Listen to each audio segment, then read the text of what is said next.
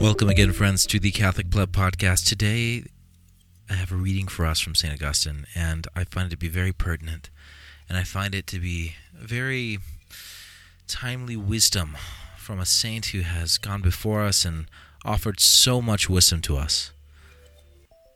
And I hope that you find these words life giving and inspiring as I have. So, my friends, let's dive into this beautiful work from St. Augustine's Discourse on the Psalms. Our thoughts in this present life should turn to the praise of God, because it is in praising God that we shall rejoice forever in the life to come. And no one can be ready for the next life unless he trains himself for it now. So, we praise God during our earthly life, and at the same time, we make our petition to Him. Our praise is expressed with joy our petitions with yearning. We have been promised something we do not yet possess. And because the promise was made by one who keeps his word, we trust him and are glad. But in so far as possession is delayed, we can no longer we can only long and yearn for it. It is good for us to preserve and longing until we receive what was promised. And yearning is over. Then praise alone will remain. Because there are two periods of time, the one that is now, beset with trials and troubles of this life, and the other yet to come, a life of everlasting serenity and joy. We are given two liturgical seasons, one before Easter and the other after. The season before Easter signifies the troubles in which we live here and now, while the times after Easter, which are celebrating at present, which we are celebrating at present, signifies the happiness that will be ours in the future.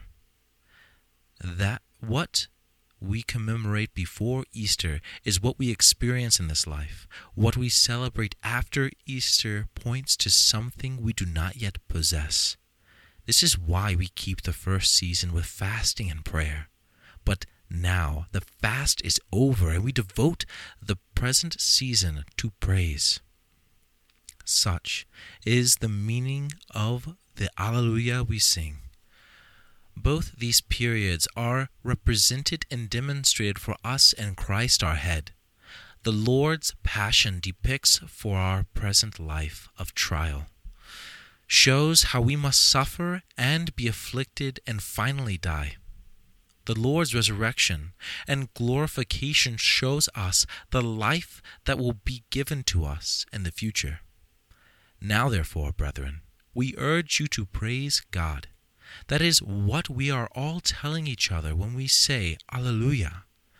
You say to your neighbor, Praise the Lord, and he says the same to you.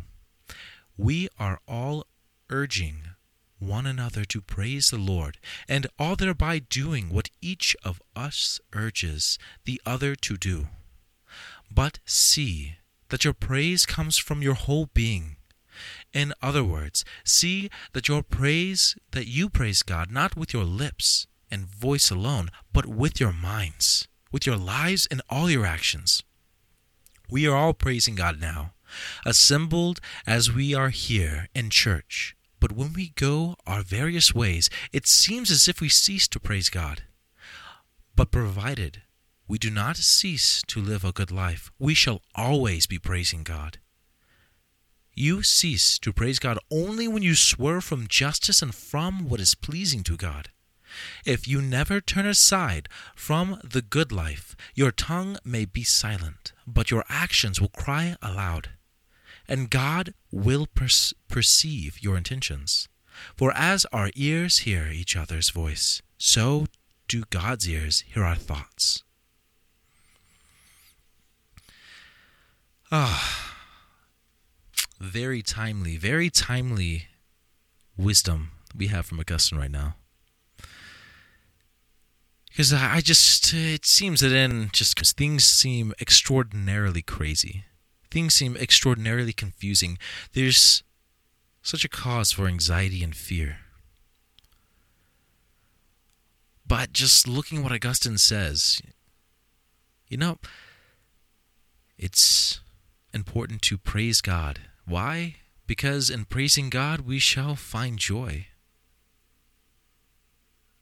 And this this uh, this imagery that he, paints for us that we should seek petitions to him, not with anxiety, but with eager yearning.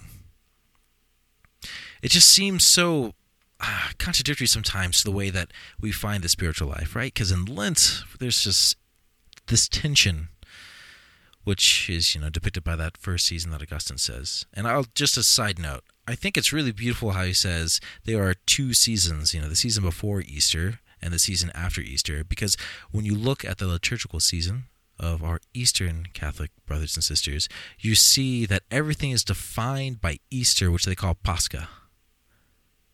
And you literally have like Pascha, and then you have a week after Pascha, and then two weeks, and then three weeks, and 40 weeks.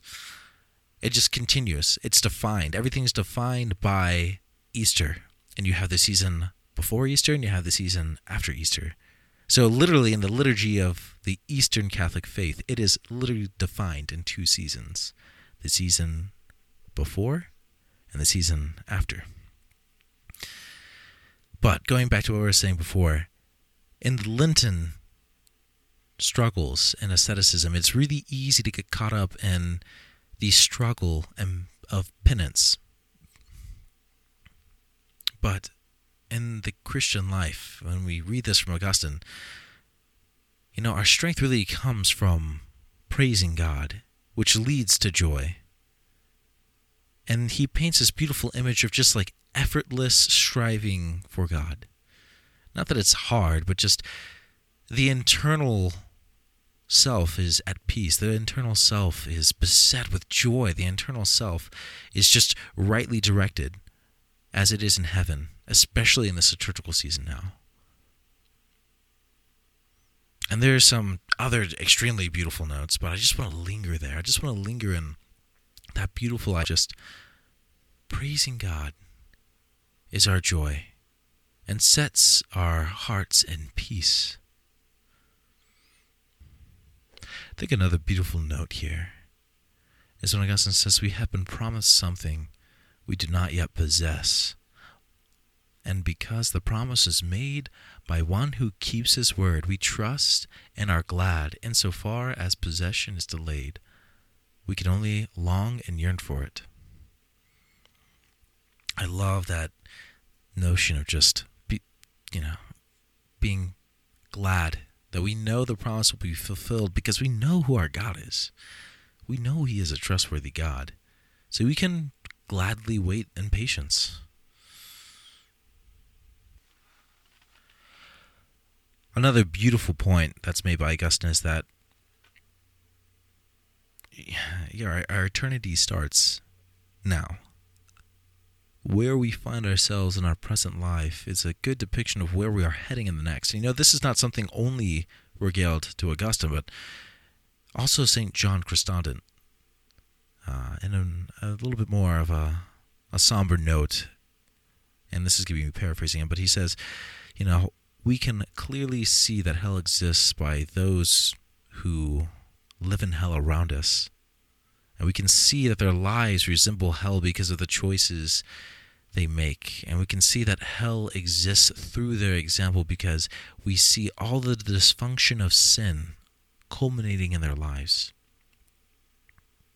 But today we have the opposite reflection of that same story that, you know, in heaven we have what? Eternal bliss. We have eternal paradise. But if we're going to be a heavenly people, we have to start acting like a heavenly people because eternity starts today. We're living in our eternity and we're working towards it. So if you want to be a member of heaven, you have to learn how to praise God and be joyful. What an interesting notion in the Catholic life. One would think that the most important things is just being good, arbitrarily good. But we find in the words of Augustine that one of the most important things we can do is praise God and learn how to be a citizen of heaven. And later on, we can see some practical implications of that. He says, Praise God in everything that you do. Let your praise not only be in your voice alone, but in your life and in your actions. You know, it's, it's beautiful because we can thank God for many things. We can praise God for many things. And praise can find itself in act, in a prayer of thanksgiving, right? So, uh, in moments of frustration, you know, it's okay that you are not having an inner peace in a time of trial. But one can be thankful, especially afterwards.